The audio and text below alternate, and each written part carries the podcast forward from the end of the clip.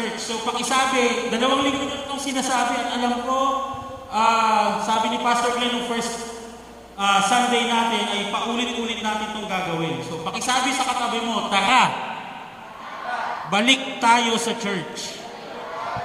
Ayan, napaka masunurin ng, ng Grace City Church. Ayan. Last week, wala po ako. Masaya kaming nag-family bonding. Ayan. Pero, may nabalitaan ako, may pinaiyak kayo last Sunday. Sa pulpito pa. Nabalitaan ko din na may mga sinabi na naman siya tungkol sa amin. Pero mahal namin si Pastor Isko and you know, ah, alam namin ang puso nun pagdating sa iglesia. Okay? So, sabi na nga sa inyo, pag may mga problema ang church, mas doon pa kami nahihirapan kaysa mag-prepare ng ah, message every Sunday. Okay? At sabi niya, hindi daw siya nakakatulog. O madalas, hindi daw siya nakakatulog. So, totoo po yun. Kasi minsan, alas 4 na ng madaling araw, magkausap pa kami. okay? Yung asawa ko, nagtatrabaho, no, sinasabayan namin sa puyat dahil sa mga concerns ng ating iglesia. And we are so thankful and blessed kasi ka- kasama nyo kami.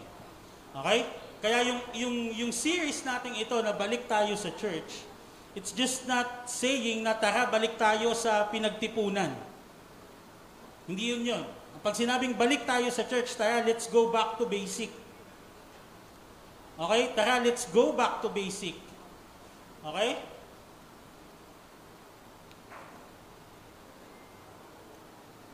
Ayan. Kaya let's go back to basic. Ano ibig sabihin ng let's go back to basic? Pastor Glenn, nung week 1, kinuwento niya sa atin kung paanong si Jesus ang naging founder ng ating church. Tama? Kung paanong si Jesus ang naging builder. Okay?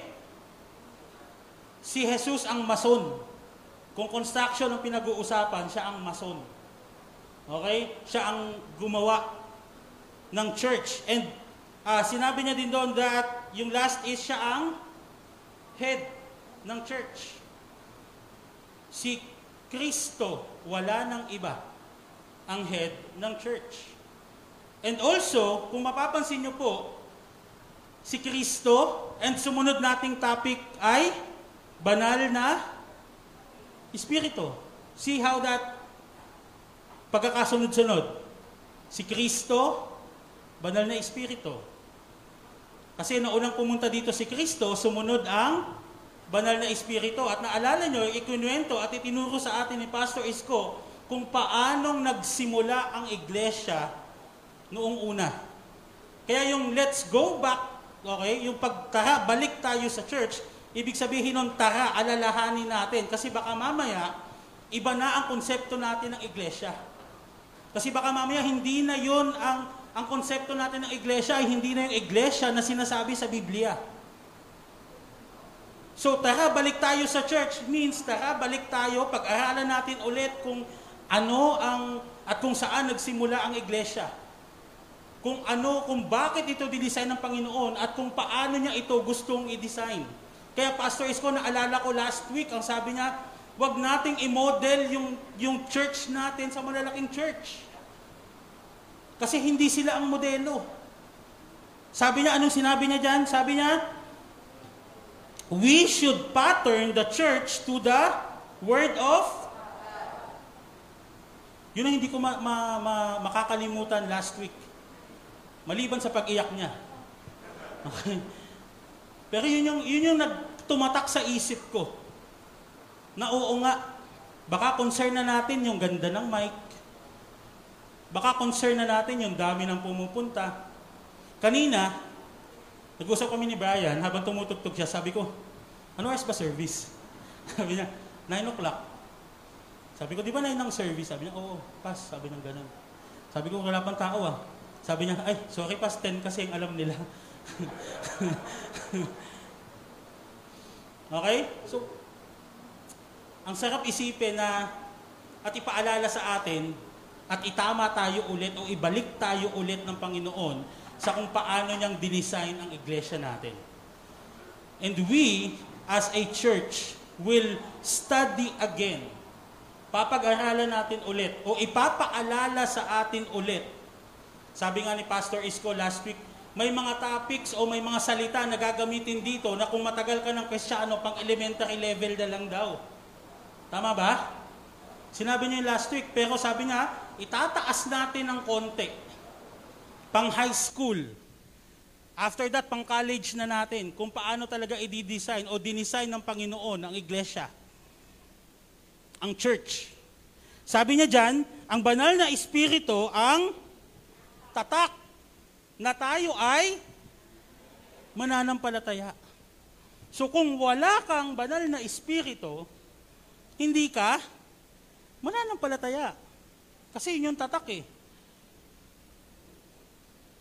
Kung hindi mo tinanggap si Kristo bilang Diyos at tagapagligtas, ibig sabihin, hindi ka mananampalataya. Hindi ka part ng church. Okay? Sabi pa dyan, at ano pa? Nagbuklod sa atin bilang isang katawan. Alam nyo ba, nung narinig ko yung example na ginamit dito, kahit na pagod na pagod na kami ng asawa ko, nanood kami ng service, sabi niya, higit pa to sa mag-asawa. Naalala nyo ba yon? Sabi niya, yung pagbubuklod na ginawa ng Diyos sa kanyang iglesia ay higit pa sa pagbubuklod na ginagawa natin pag tayo ay nag-aasawa. Ang bigat nun. Kasi akala ko, yung unity, yung one body, ay yun na yung pinakamabigat. Yung sinasabi sa uh, pagkakasal o tayo ay kinakasal, pero hindi pa pala. May mas mabigat pa pala doon. At ito ay ang pagbubuklod na ginawa sa atin ni Kristo bilang isang iglesia. Ang bigat nun. At ngayong umaga, okay, may isa akong tanong sa inyo. At ang tanong ay, ano ang pinakamatapang mong nagawa bilang isang mananampalataya? What is the boldest thing that you've ever done as a Christian? Maybe sa iba, ito ay ang pagtanggap nila kay Kristo. Yun yung pinaka-bold ko, pagtanggap. Nung tinanggap ko si Kristo bilang Diyos at tagapagsalita at tagapag uh, ligtas.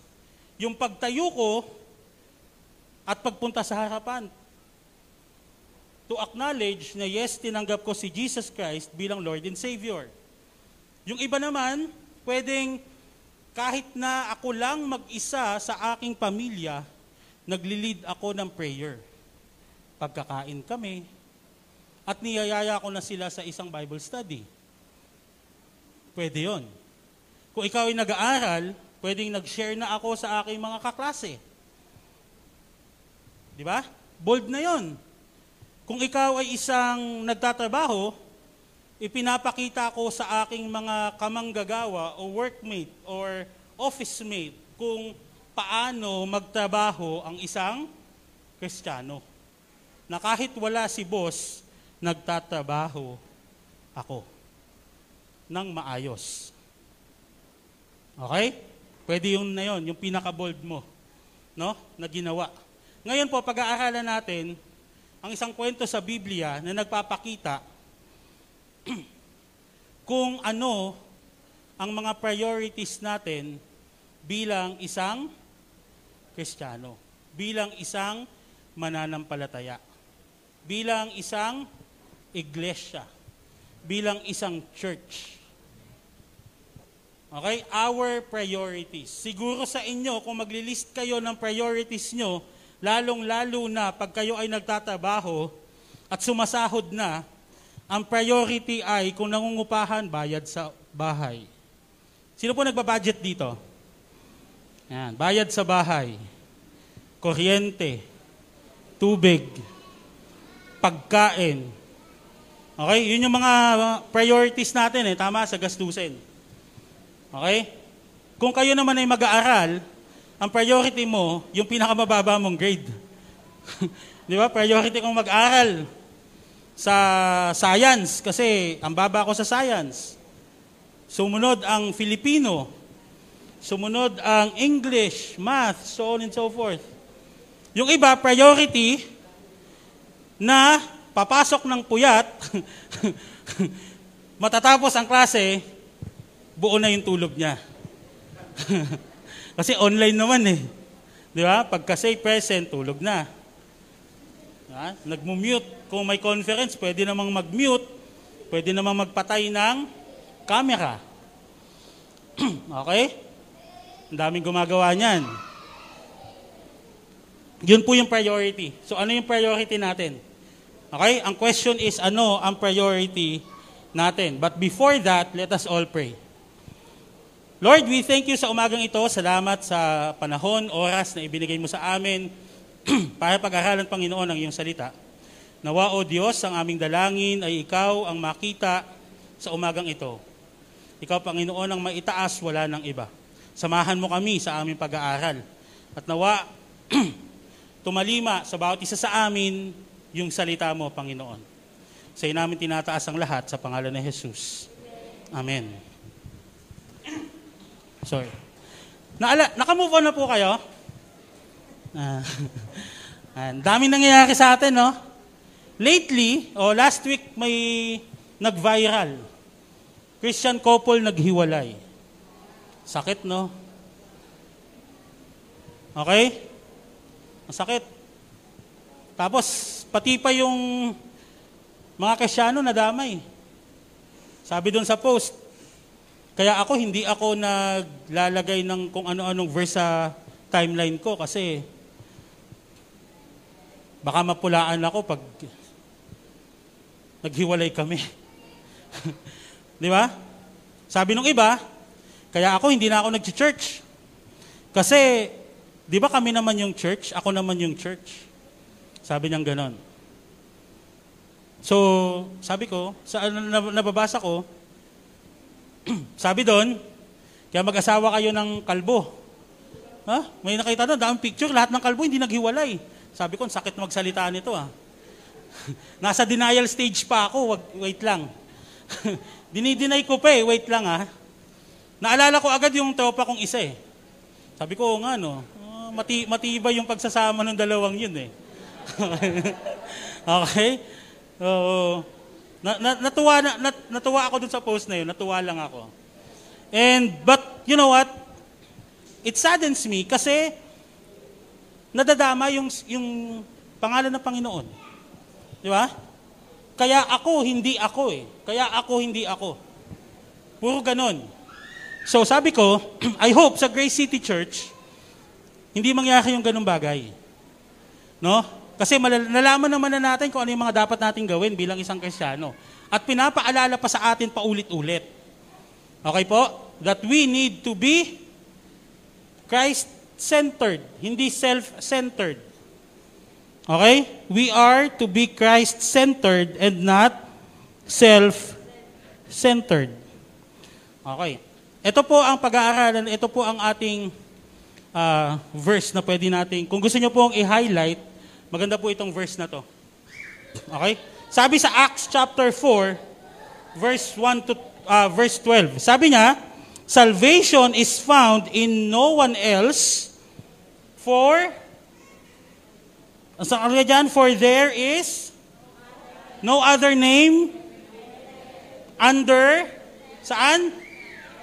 Heaven given to mankind by which we must be saved. So ulitin natin, kagaya ng sinabi ni Pastor Isko last week. Kung wala kang banal na espiritu, hindi ka pwedeng maging part ng church. Okay?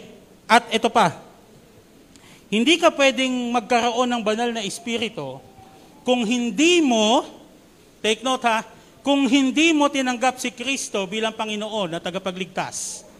May kakwento po ako sa inyo sa Acts chapter 4, hindi ko na po babasahin kasi napakahaba nito. Okay? 30 plus uh, verses. Pero isa-summary natin. Okay. Isang araw, ang isang mga Saduseo at ang mga Pariseo. So, alam niyo po yung Sadducees and Pharisees. Okay? Yung mga Sadducees, ito po yung mga malulungkot na tao. That's why they called Sadducees. Okay? Pero, malungkot sila simply because Ito po yung mga taong hindi naniniwala na may life after death. Okay? Hindi sila naniniwala. Ang sa kanila parang kandila. Pag hinipan mo yung kandila, patay na, wala na. Yun na yun. Okay?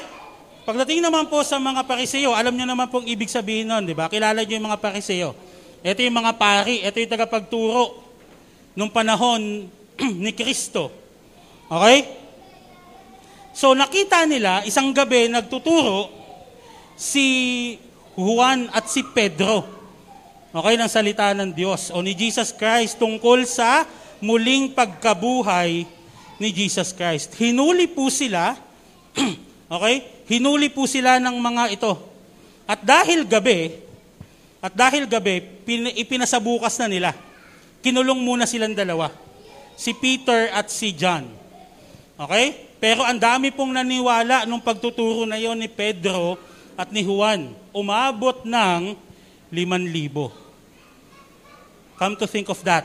5,000 people no, ang naniwala kay Kristo nung araw na yon. Isipin nyo, naalala nyo yung kwento ni Pastor Isko last time?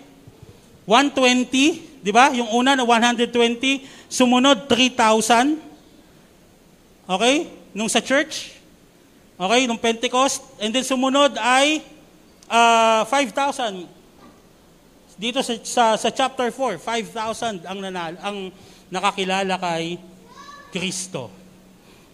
And then, nung nakulong sila, okay, tinanong nila, o nagtanong ang mga uh, pariseo at ang mga saduseo. At nandun din po ang punong saserdote. So ano yung ibig sabihin nun? When was the last time na nandun yung isang high priest? Ito lang po kung naalala nyo pa ha. Kasi gawa po ito, di ba, Acts. Prior to that, parang 50 days o 53 days before that happened, naalala nyo si Jesus Christ nung pinako sa krus, bago siya ipako, hinarap din siya sa high priest. Ito po yung pangalawang pagkakataon Okay? At kung ikaw, si Pedro at si Juan, kung tayo yon, sigurado nakakatakot yon. Kasi ibig sabihin, may ginawa ka ng medyo escalated na ng konti. Okay? Kasi puno na eh, high priest na yung kaharap mo at ang kanyang pamilya. So medyo extreme na yung nagawa mong pagkakamali. At tinanong nila, ano ba yung nagawa namin pagkakamali? Ito ba yung pagpapagaling namin sa pilay. Kung babasahin nyo po kasi, yung previous chapter, yung chapter 3, kung naalala niyo si Pedro at si Juan, alas 3 ng hapon, naglalakad papunta sa beautiful gate, sa templo, at may nakita silang isang lumpo. Okay? For more than 40 years old. Uh, more than 40 years old na tong lumpo na to. Okay? At pinagaling nila. Kung naalala niyo po yung look at us. Sabi ni Peter, no? At pinagaling nila yon sa ngalan ni Jesus Christ. So sabi niya doon, dahil ba doon, kaya nyo kami hinuhuli? Ang tapang na ni ano ngayon? Ni Pedro. Okay. And then after that, pinakawalan din sila.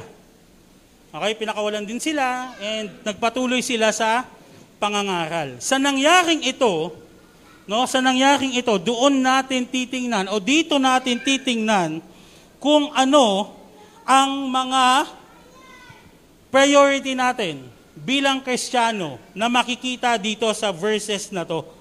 Okay, o sa chapter 4 ng Acts.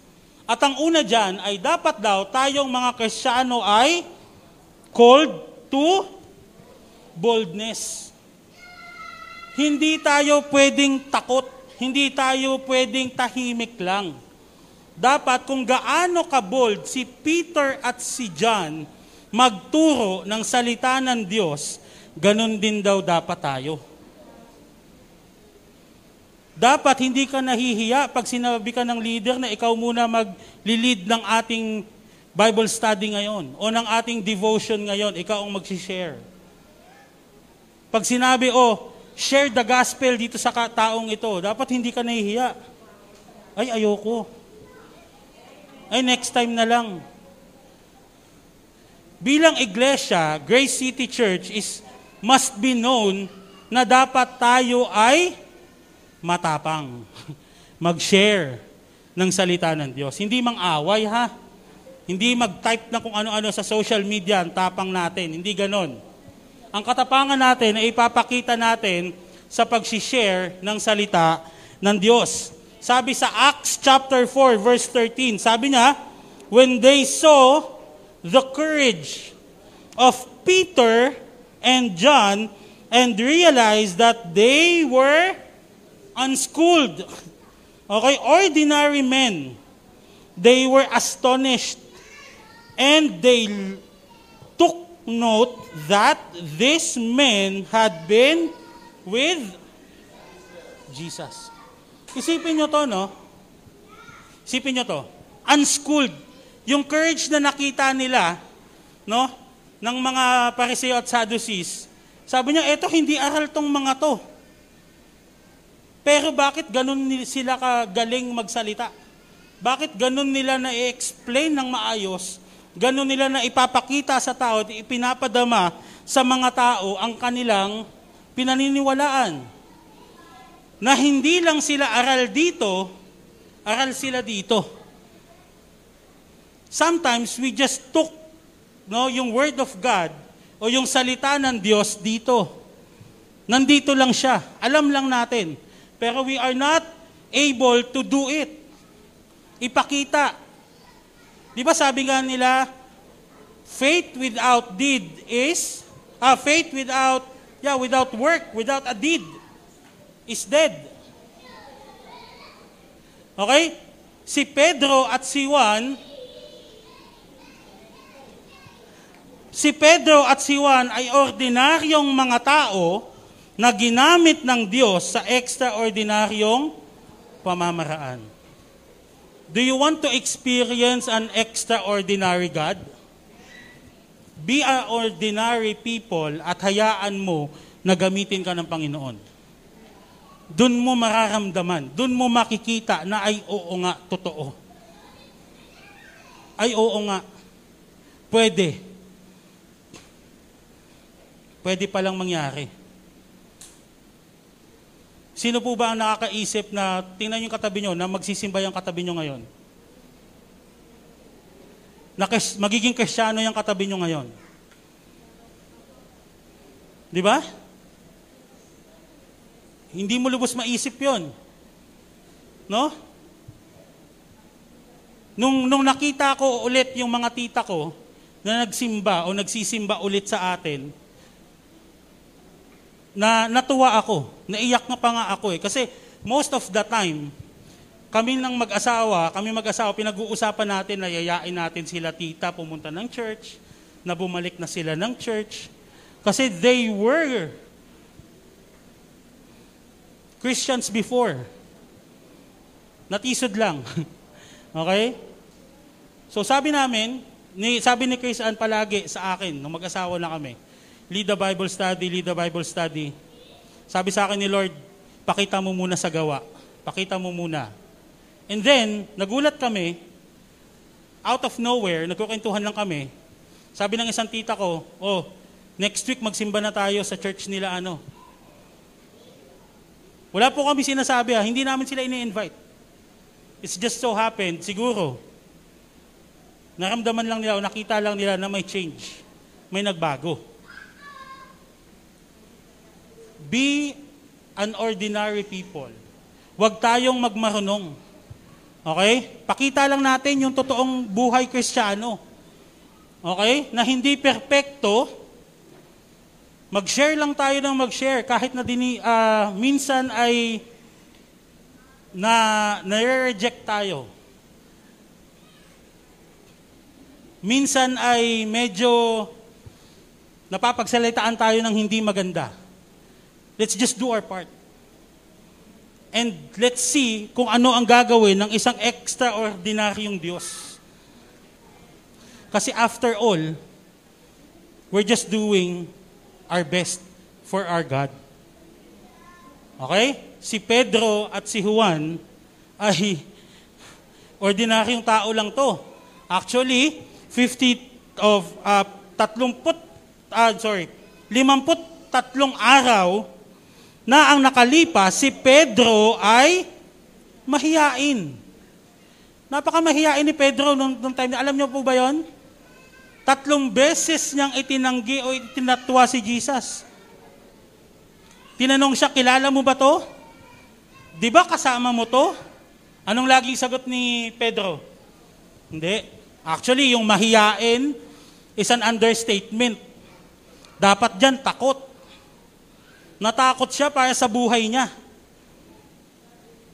Kasi alam niya, si Kristo ay ipapako na sa krus. Pero anong nagbago? Okay? Ano ang nagpabago kay Pedro? Okay, ang tanong, ano ang nagpabago? Ngayon, ang tanong sa, sa atin, ano yung nagpabago sa atin? Bakit ngayon, nagpapagamit ka na sa Panginoon? Bakit nung time na to, ganun na lang kabold si John at si Peter na magsalita patungkol sa kaligtasan at patungkol sa muling pagkabuhay ni Kristo? And that is the forgiveness of Jesus and the power of the Holy Spirit. Kasi naramdaman nila, naranasan nila na pinatawad sila ng Panginoon at ang kapangyarihan ng banal na Espiritu. See how important yung banal na Espiritu? Kasi yun ang pinadala sa atin eh, ng Panginoong Jesus para maging comforter natin, para magpalakas sa atin, mag-encourage sa atin pag tayo nalulungkot. Magbigay kaaliwan sa atin. Ito yun. One, ano to? Uh, package deal to. Pag tinanggap mo si Kristo Jesus, pag totoong tinanggap mo si Kristo Jesus bilang Diyos at tagapagligtas, package deal to, yung Holy Spirit ipapadala niya sa'yo. Okay? So huwag kang matakot. Kasi naranasan din to, natakot din si Pedro. Natakot din si John. Actually, nagpulasan nga sila, di ba? Naglayuan nga lahat kay Kristo eh. Ilan lang ba yung nagstay sa, sa tabi ni Kristo? May nabalitaan ba kayo? May nabasa ba kayo sa Bible? Nagpulasan, pati mga kaibigan niya. Pero, itong maganda, bumalik nagstay ulit at ginamit. So if you feel that you are like Peter na takot noon, don't worry, pwedeng bumalik. At ang pagbabalik, pwedeng magstay. Okay? So sa mga hindi namin nakakasama ngayon, pwede pong bumalik. Kaya may balik tayo sa church. May kapatawaran na nagmumula kay Kristo at may kapangyarihan ng banal na Espiritu.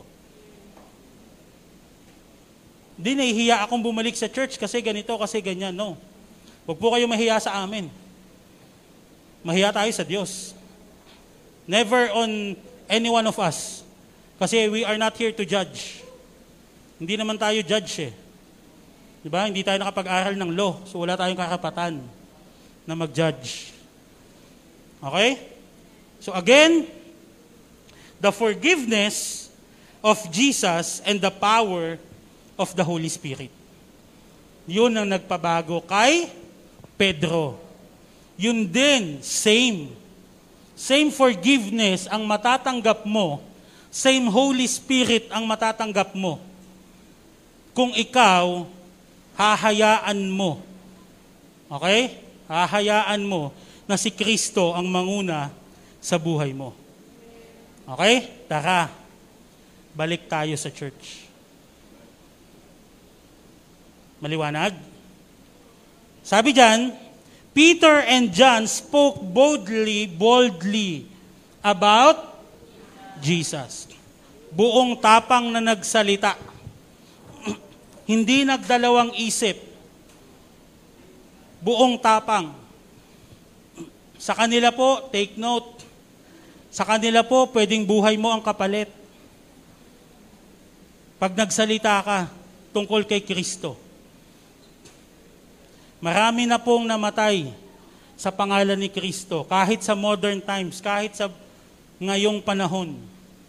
Marami na po ang namatay tungkol kay para lang maipangaral si Kristo. We are so blessed kung tutuusin na pwede tayo okay mangaral nang hindi tayo hinuhuli. Na hindi tayo uh, pinaparatangan. Hindi natin kalaban ang batas. Okay? Sa ibang bansa, kalaban mo batas pag nag-share ka ng gospel. So be bold to speak about Jesus. Huwag mahihiya. Okay? Kung gaanong naging bold si Peter at si John, dapat daw ganun din tayo. okay ba yon? Kahit i-share nyo lang kung, kung, kung medyo hindi mo pa kaya, Start by sharing. Okay, yung mga live stream natin, share mo lang. Sa mga group, sa GC ng family nyo. Share mo lang, kahit wag ka magsalita, basta share mo lang doon. Malay mo, may mag-tap, di ba? Magbago buhay. Start sharing. Okay? Baby steps. Next. Pangalawa, ang sabi dyan ay the responsibility to God. Ano yung, responsa- ano yung responsibility natin sa Panginoon? Ay, meron pala kaming responsibilidad. Meron po. Kasi Diyos ginawa niya para sa iyo lahat. Konti lang inihiling ng Diyos sa atin. O konti lang ang pwede nating magawa para sa Panginoon. At ito yon. Sabi dyan, But Peter and John replied, which is right. Ito na po yung inuusig na sila at tinanong sila, no, para saan nyo ginagawa yung bagay na yan? Sabi niya, ito ba ang hinuhuli nyo ba kami dahil sa ginawa naming pagpapagaling sa isang lame person? Okay, sabi niya, sabi naman ang reply po ni Peter at ni John, sabi, But Peter and John replied, Which is right in God's eyes? To listen to you or to Him? Sabi niya, you be the judges. Sabi niya, ano ba yung tama? Every time that you are being uh, criticized about sharing the Word of God, you always ask, ano ba yung tama? Tama ba na i-share ko si Jesus? Kahit na ang kapalit nito ay panunuya sa akin? O pagsasalita ng laban sa akin? Ano ba yung tama? Pag-uusig sa akin? Pero the big question is, ano ba yung tama? Did you ask yourself that? You ask yourself, ano ba yung tama sa paningin ng Diyos?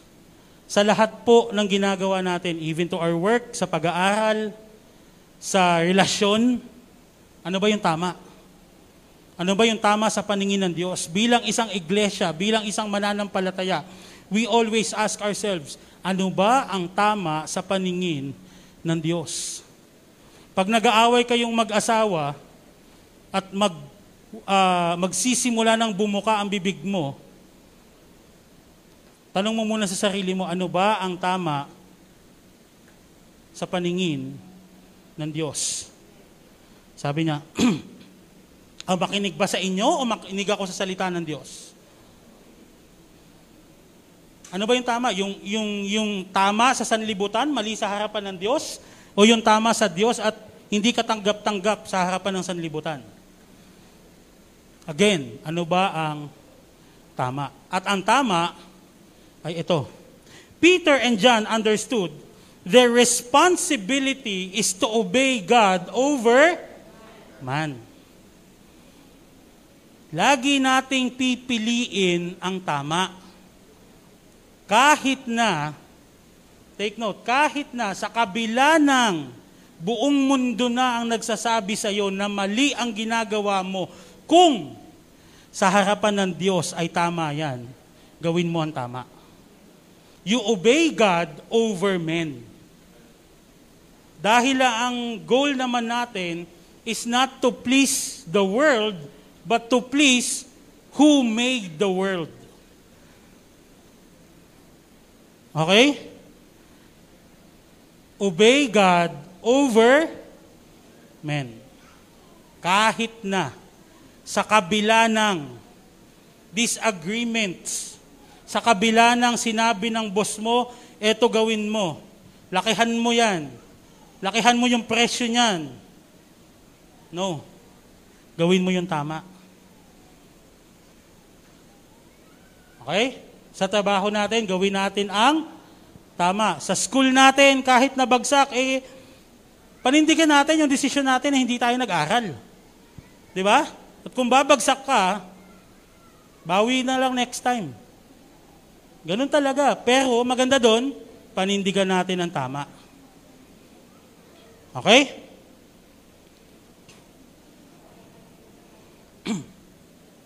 Next, ano sabi dyan? As Christ followers, our first responsibility is to Ano ibig sabihin nun? Kung tagasunod ka talaga ni Kristo, kung totoong tagasunod ka ni Kristo, ang priority mo ay ang Diyos. Ang una mong priority ay ang sa Diyos. To please God. To please God. We are created to please God. Not to please the world. Hindi hindi natin hihingin no ang oo ng sanlibutan. Hihingin natin ang tango at ang ngiti na nagmumula sa Panginoon. Remember that always. As a church, bilang iglesia, bilang Grace City Church, ang una nating responsibilidad ay ang Diyos. Okay? Hindi ang approval ng sanlibutan. Kasi ang approval ng sanlibutan, madalas, hindi yan na nakakabigay ng puri sa Panginoon. This world is full of uncertainty. This world is full of doubts. Ang dami niyan.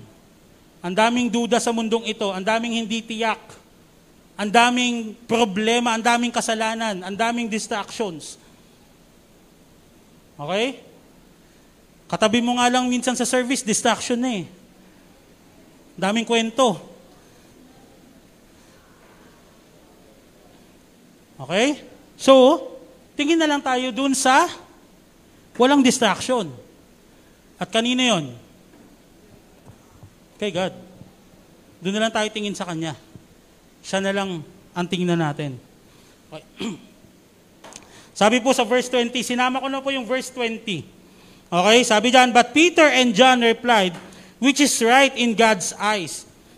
to listen to you or to Him? Sabi niya, you'll be the judges. Sabi niya, as for us, as for, palitan natin as for us, palitan natin, as for Grace City Church, we cannot help speaking about what we have seen and heard. Ano ba yung nakita nila? Ano ba yung narinig nila? Nakita nila si Kristo in flesh. Nalala niyo yun? Nakita nila si Kristo in flesh. Buhay. Buhay si Kristo, nakita nila, narinig nilang nagsalita. First hand. Hindi kwento, hindi makites.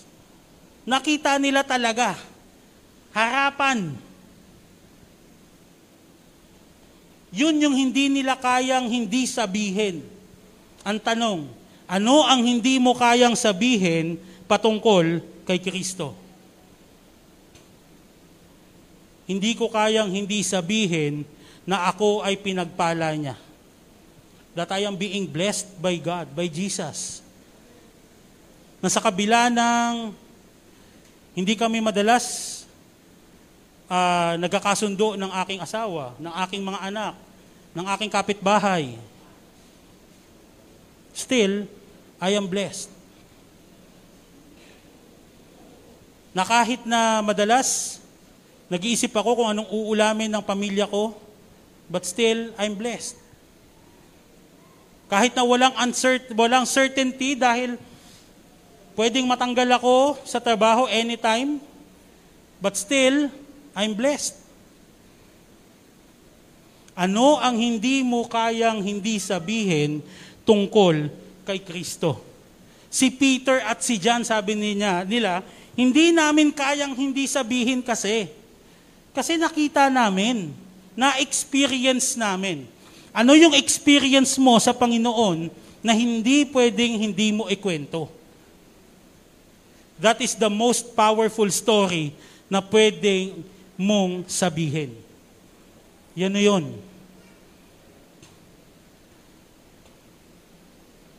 Nung pandemic, kahit walang trabaho ang aming pamilya, nag-survive kami. By God's grace. Yun ang hindi mo kayang hindi sabihin. Yun ang hindi ko kayang hindi sabihin. Di ba? Ang sarap ng feeling na may kwento ka na hindi mo kayang hindi sabihin. Dahil sa tuwa, dahil sa galak.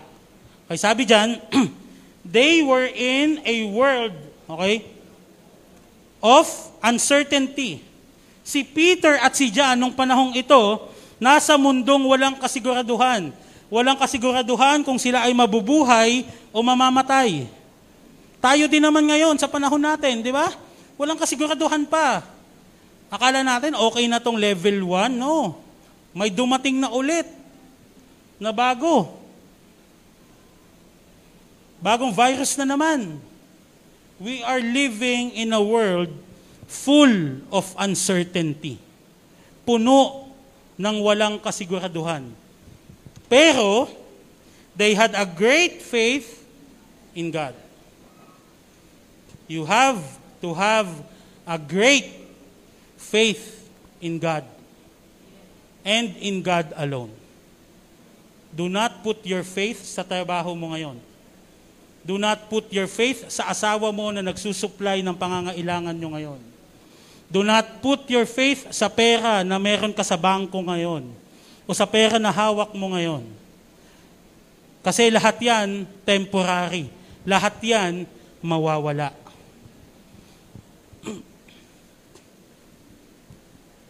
May naitabi po kaming mag-asawa bago mag-pandemic.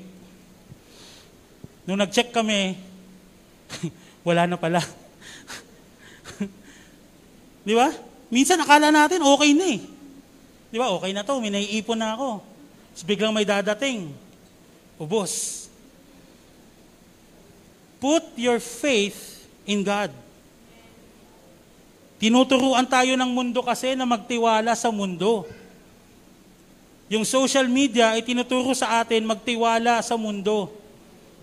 Yung paligid natin, itinuturo sa atin magtiwala sa mundo. Ang itinuturo ng Biblia, huwag kang magtiwala sa mundo magtiwala ka sa Diyos.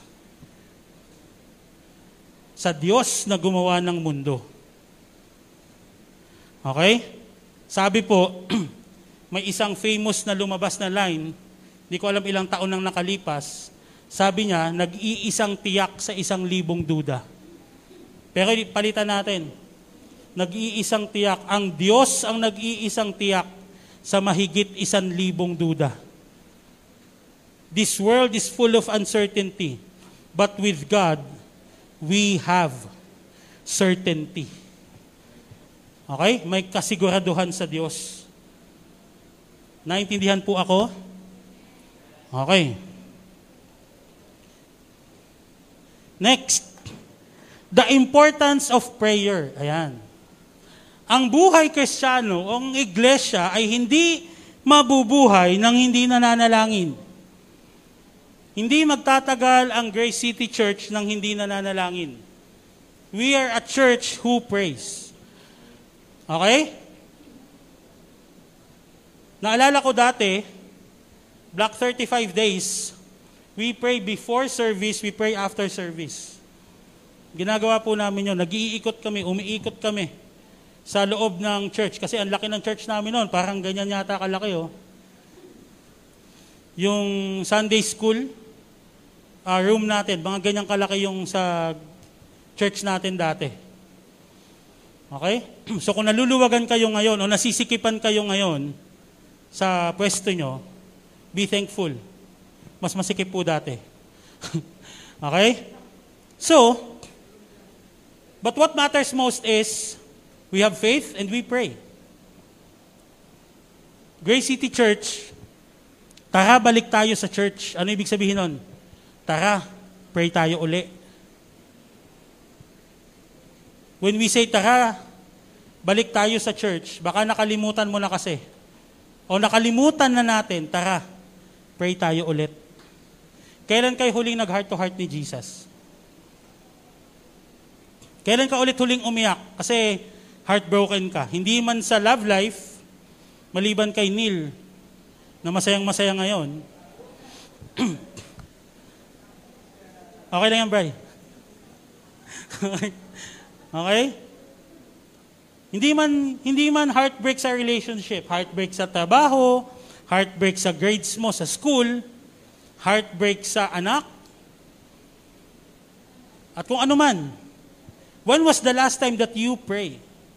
Kasi dapat daw, ang isang iglesia ay hindi natin nakakaligtaan na manalangin. Last time, we experienced this always. No, sabi ni Pastor Isko last time, sabi niya, idol niya na daw si Pastor Glenn, tama? Kasi every time daw na nagkikita kami o kahit sino man, hindi kami natatapos na hindi kami nananalangin. Na, nakinig ako ha, Pastor, nakinig ako. Pinakinggan ko po yun. okay? And we adapt that.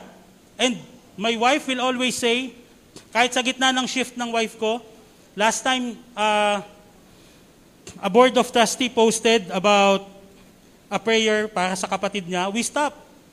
My wife will always say, Tara babe, pray tayo. Even nasa kalagitnaan siya ng shift. Tara babe, pray nat, pag-pray natin. Ginagawa ba yon? Sabi nga ni Pastor Isko last time, ang pagpipray ay hindi yung press, long press, plus, tapos prayer hand. Hindi ganun. At pag sinabing done, pag sinabi mong done, dapat nag-pray ka talaga. Dapat talagang you stop and you pray. Okay? Verse 24. When they heard this, they raised their voices together in prayer to God. Sovereign Lord, sabi niya, Sovereign Lord, they said, You made the heavens and the earth, and the sea and everything in them. Sipin mo yun? Sovereign Lord, you pray always, and always remember this, na kahit anong pinagdadaanan mo ngayon, sovereign ang Panginoon. Okay? Ulitin ko. Kahit ano pa ang pinagdadaanan mo ngayon, sovereign ang Panginoon. Naalala ko sinabi sa akin ng asawa ko, pag si Nanay Sally ang nag, naglagay ng kahit na ano sa group chat namin, parang wala ka ng karapatang magkasakit. Sabi niya, pag si Nanay Sally yung nagsasabi, parang wala na akong karapatang sumakit ang ulo ko. Sabi niya, sabi, pag sinanay Sally yung nagtatay, parang naoperahan ako ah. Pero sige na nga. Di ba? Pero what what what anong ibig sabihin nun? Pag may tinitingnan ka, okay? May na may may nag-encourage sa iyo. Okay? Because you know, we know, okay, as uh, 20 plus years na po ako sa Grace City Church. 2000. Tama ba? O, 2000. Bahay pa ni Nanay Aida. Unang preaching ni Pastor Larry. Okay?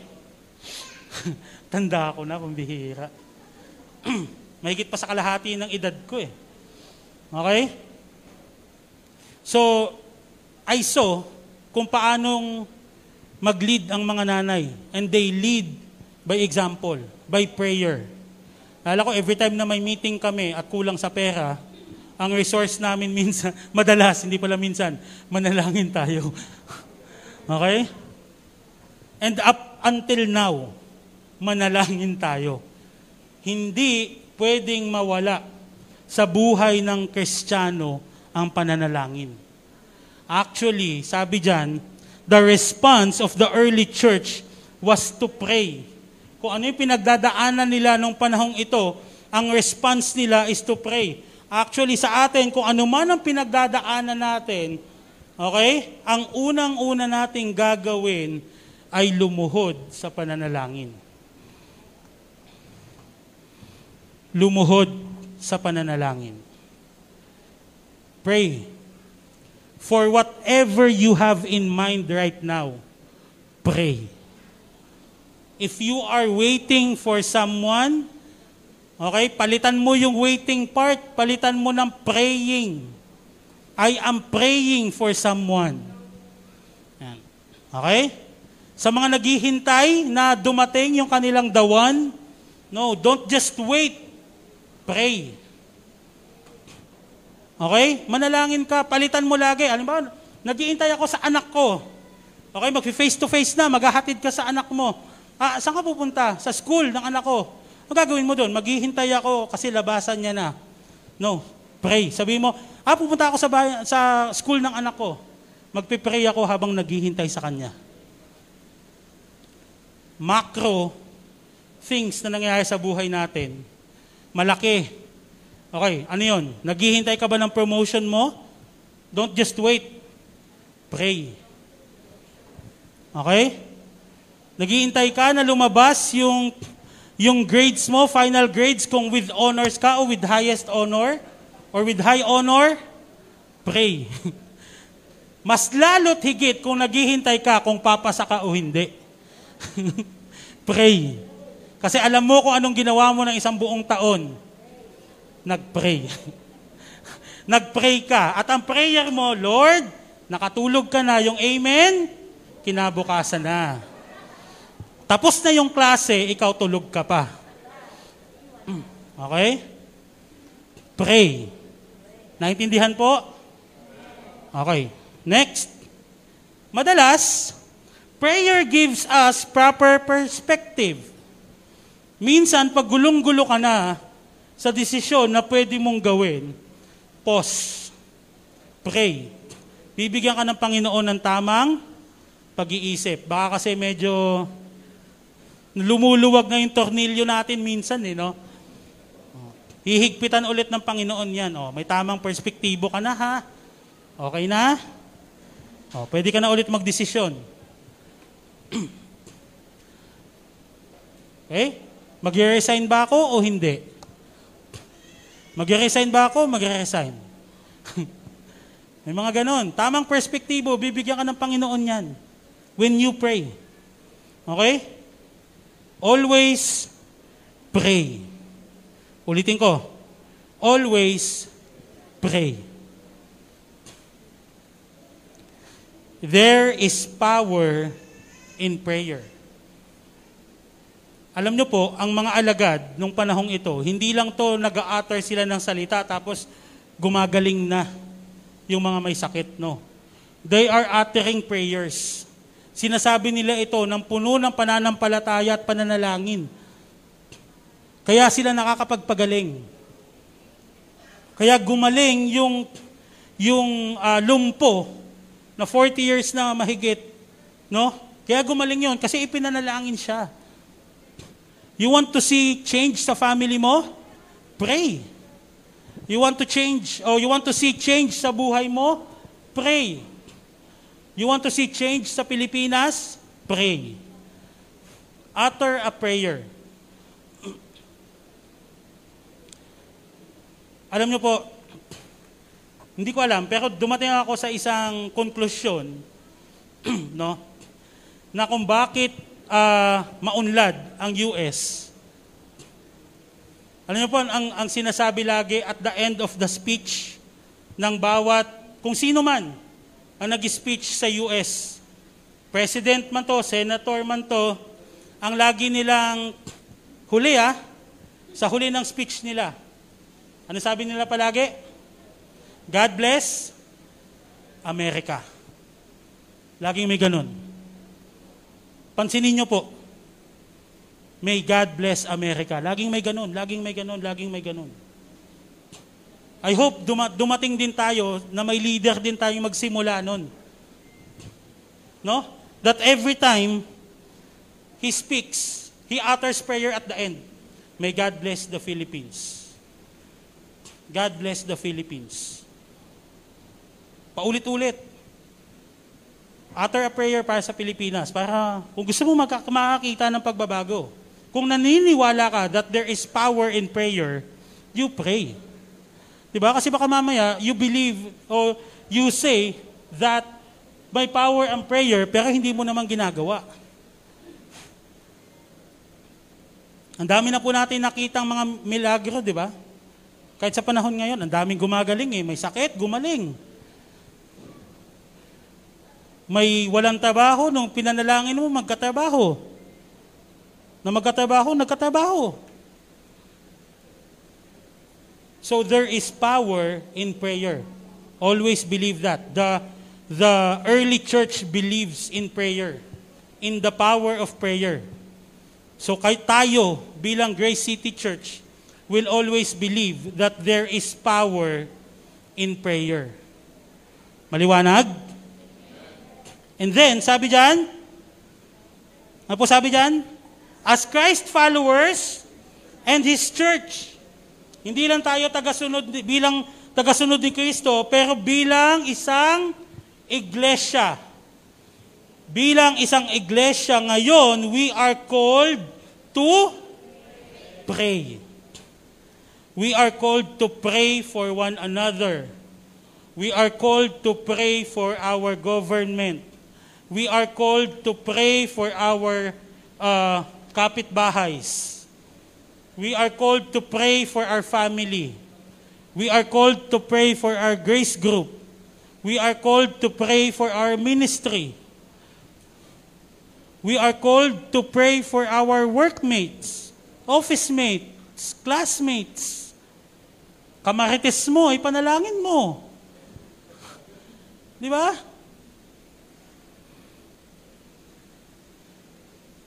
We are called to pray.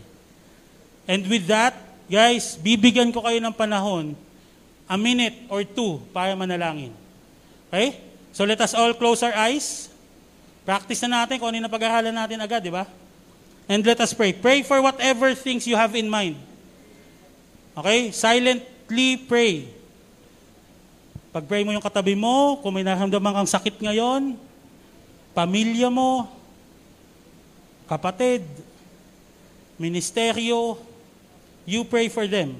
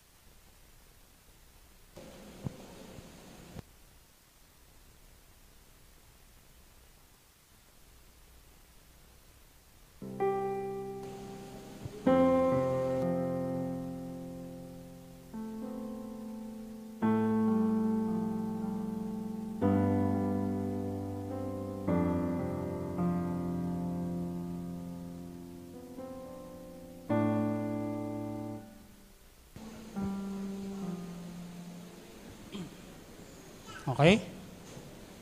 And lastly, and lastly, sabi dyan, the assurance that we are better together. Hindi po ako naniniwala na okay lang akong hindi mag-church o pumunta sa church kasi ako naman ang church. No, I don't believe in such. Di sana hindi ka na yung nag-boyfriend o nag-girlfriend o nag-asawa. Kasi ikaw naman yun eh. Kaya mo naman pala lahat eh. Hindi ho ba? Ang iglesia, kaya nga tinawag yung iglesia, pagtitipon-tipon yan ng mga iisa ang paniniwala. Okay? So we are better together. Okay, sabihin niyo po yan sa katabi niyo. Sabihin niyo sa katabi niyo ngayon. I am better with you. Grace City Church is better together. Okay? Grace City Church is better together. Sabi diyan, all the believers were one in heart and mind.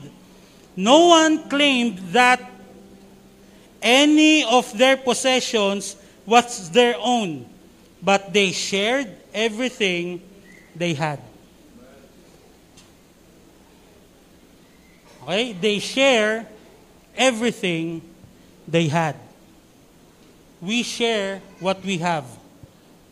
Okay? Sa Grace City Church. Kaya nga tontuwa kayo, di ba? Pag uh, tontuwa tayo pag may ginagawa tayong pagtitipon, lalo na nung mga prior pandemic, every every uh, December. Tuwan-tuwa tayo na nagpapatlak tayo, di ba? Tapos ang daming pagkain, Shanghai ang unang naubos. Okay? Tuwan-tuwa tayo pag nagsishare tayo. But we are not just sharing food. Take note of this. We are sharing God's Word. Okay? So, Grace City Church is better together when it comes to prayer, when it comes to boldness, when it comes to praying, when it comes to sharing the Word of God. Okay? Sabi dito, men, women, and children are united in Jesus and His church. FYI, before pa sabihin ng unit team, na we must be united, sinabi na po yan sa Biblia. And I am applauding that. Kasi they are calling for unity. Jesus is also calling for unity. Grace City Church, tinawag tayo ng Panginoon to unite as one. Di ba? Ang bigat nun, sinabi ni Pastor Isko last week, kung gaano kabigat yon Our church must be united.